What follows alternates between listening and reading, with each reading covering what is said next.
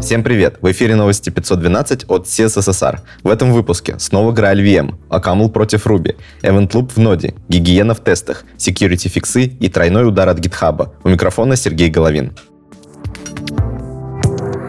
Интересные публикации. Эрик Лоу, один из авторов Edge, написал исчерпывающее руководство по погружению в работу браузеров. Из статьи вы узнаете о фундаментальной литературе и статьях, блогах и open-source проектах, ссылки на бактрекеры браузеров и на обучающие ресурсы, такие как Mozilla Hacks или Web Fundamentals. Что раньше, макротаск или микротаск? Сумет Нимкарде на DevTo выпустил статью по циклу событий в ноде. Статья посвящена низкоуровневой архитектуре цикла обработки событий, фазам цикла событий, а также тому, какой код выполняется на какой фазе.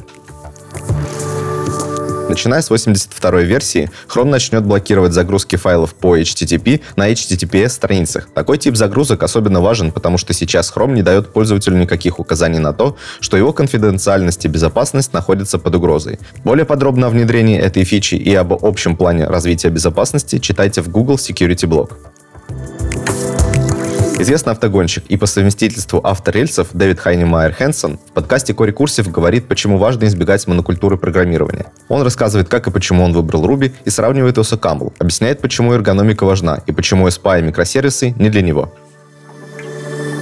создание собственных компонентов, внедрение дизайн-систем, кросс-браузерность и accessibility, производительность и независимость от платформы, а может нужно все вместе? Обратите внимание на библиотеку веб-компонентов Lions за авторством разработчика ING. Больше подробностей в презентации Lions на медиуме ING. Продолжается знакомство слушателей с Graal VM. Разработчики одноклассников рассказывают, как удалось подружить Java и JavaScript, начать миграцию в огромной системе с большим количеством legacy кода, а также о запуске, сборке и интеграции приложений на новом стеке и о том, как тут все-таки замешан Graal VM. Василий Половнев из бюро продолжает цикл статей «Автотесты на пальцах». Уже вышли части пирамиды тестирования, что и как тестировать у модуля, как тестировать модуль, использующий другой модуль. В новой четвертой части речь пойдет о гигиене в тестах, минимальном наборе правил, которых стоит придерживаться, чтобы писать хорошие тесты. Новости релизов.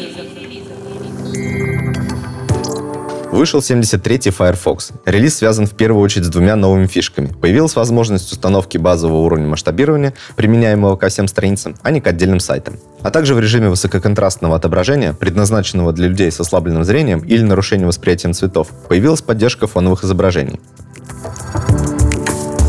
Разработчики GitHub опубликовали новый набор эндпоинтов, использующих Teams API. Текущие эндпоинты будут отключены через год, 1 февраля 2021 года. Список задеприкейченных эндпоинтов и указания по миграции ищите в материалах к выпуску.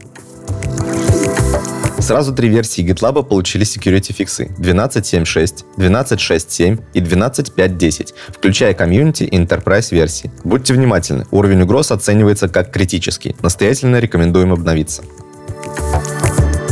Также security релизом отметился GDPR Cookie Consent, популярный плагин для WordPress. Описание уязвимости и фикса доступны по ссылке в шоу-нотах новостям. Фильтрации по issue, создание pull-реквестов, переключение между ними, а также проверка статусов. И все это не выходя из терминала. GitHub выпустил бета-версию своей CLI-утилиты.